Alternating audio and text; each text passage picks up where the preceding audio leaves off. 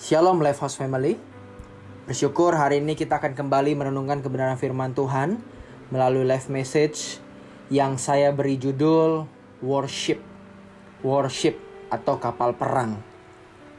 House Family, judul ini diambil dari sebuah kisah dalam buku yang saya baca yang berjudul Radical karangan David Platt. David Platt mengisahkan ada sebuah kapal perang Amerika Serikat yang selesai dibangun pada tahun 1952. Kapal tersebut diberi nama SS United States dan bernilai sekitar 1 triliun rupiah dengan kemampuan yang sangat luar biasa untuk ukuran kapal pada hari itu.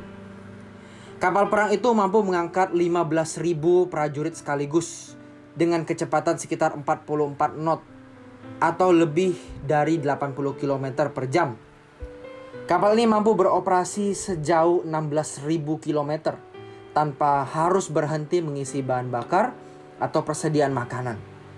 Kapal SS United States pada hari itu adalah kapal paling cepat dan paling dapat diandalkan di seluruh dunia.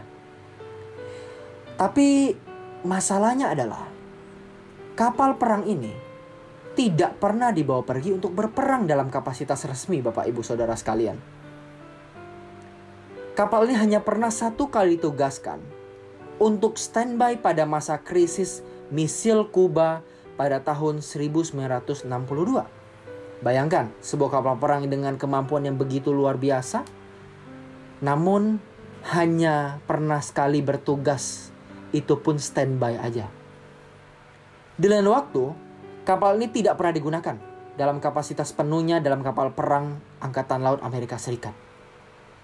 Sebaliknya, malahan kapal ini menjadi sebuah kapal pesiar mewah bagi para presiden, kepala negara, dan banyak selebritis lainnya pada peringatan 17 tahun masa tugasnya.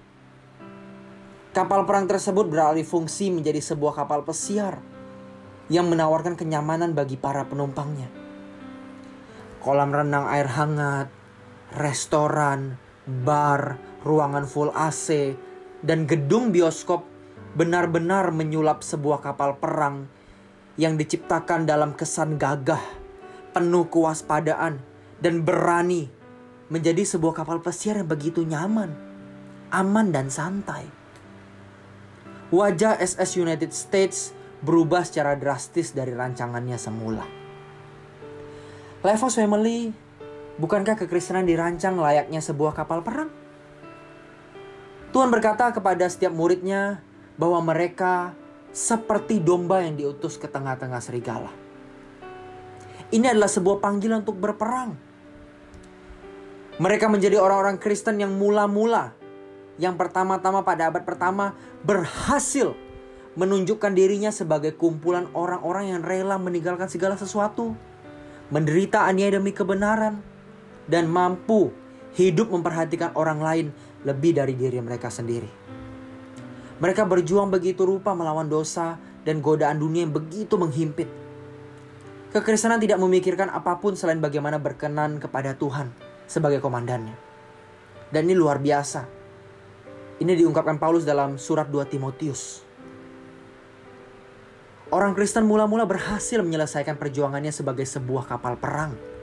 Mereka tidak memikirkan kepentingannya sendiri, tapi hanya ber bagaimana berkenan kepada komandannya bagaimana mereka bisa berkenan kepada Tuhan. Kekristenan hari itu bukan sebuah kapal pesiar di mana banyak orang menumpang di atasnya untuk beroleh kemudahan hidup, kenyamanan dan jalan pintas menuju surga. Tapi semua berubah ketika Kristen menjadi agama negara. Kristen menjadi sebuah agama yang dianut karena mayoritas orang menganut agama itu di Roma. Kristen menjadi agama yang menguntungkan secara ekonomi dan sosial sama seperti setiap negara yang mayoritasnya negara A, pasti penganut agama A tersebut akan mengalami keuntungan ekonomi dan sosial. Begitu juga dengan Kristen hari itu.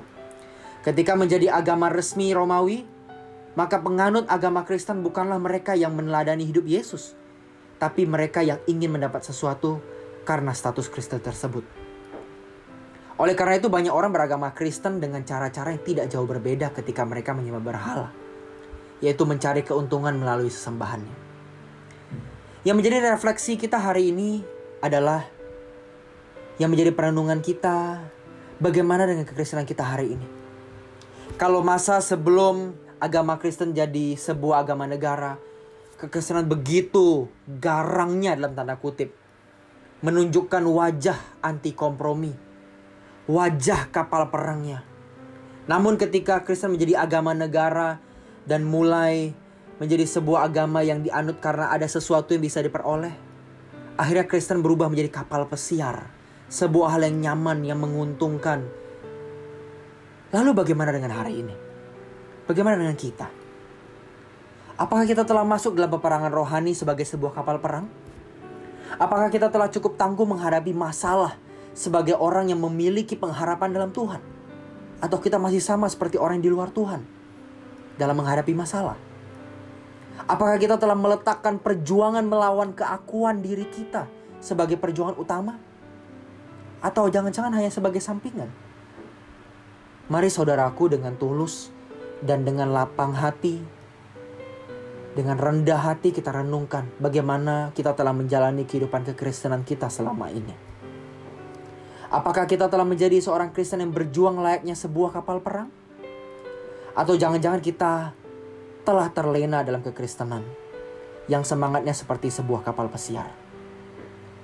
Kita harus masuk dalam perjuangan sebagai seorang Kristen, yaitu mengenakan hidup Yesus seperti yang dicontohkan oleh Kristen abad mula-mula orang-orang Kristen abad mula-mula setelah para rasul meninggal, mereka berhasil mencontohkan hal tersebut. Mari kita pun mencontohkan hal yang sama. Mari menjadi Kristen kapal perang dengan segala kewaspadaan terhadap dosa dan dunia. Ketimbang menjadi Kristen kapal pesiar yang hanya terlarut dengan kenyamanan dan keindahan dunia. Tuhan berkati.